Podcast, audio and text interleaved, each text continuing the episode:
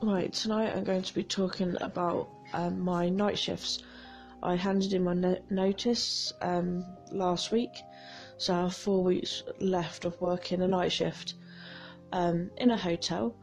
Um, so, what I'm going to be talking about is the kind of weird guests we get, especially on a Friday and Saturday night.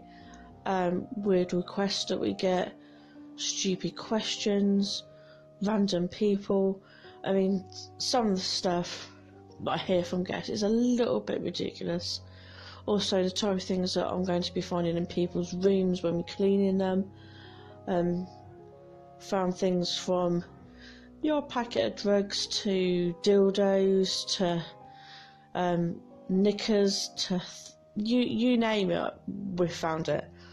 Um, anyway, I have four weeks left. My last shift being Tuesday, the 20th of March. I hope you're going to have a good time listening and hopefully you can find some decent things to talk about and happy days.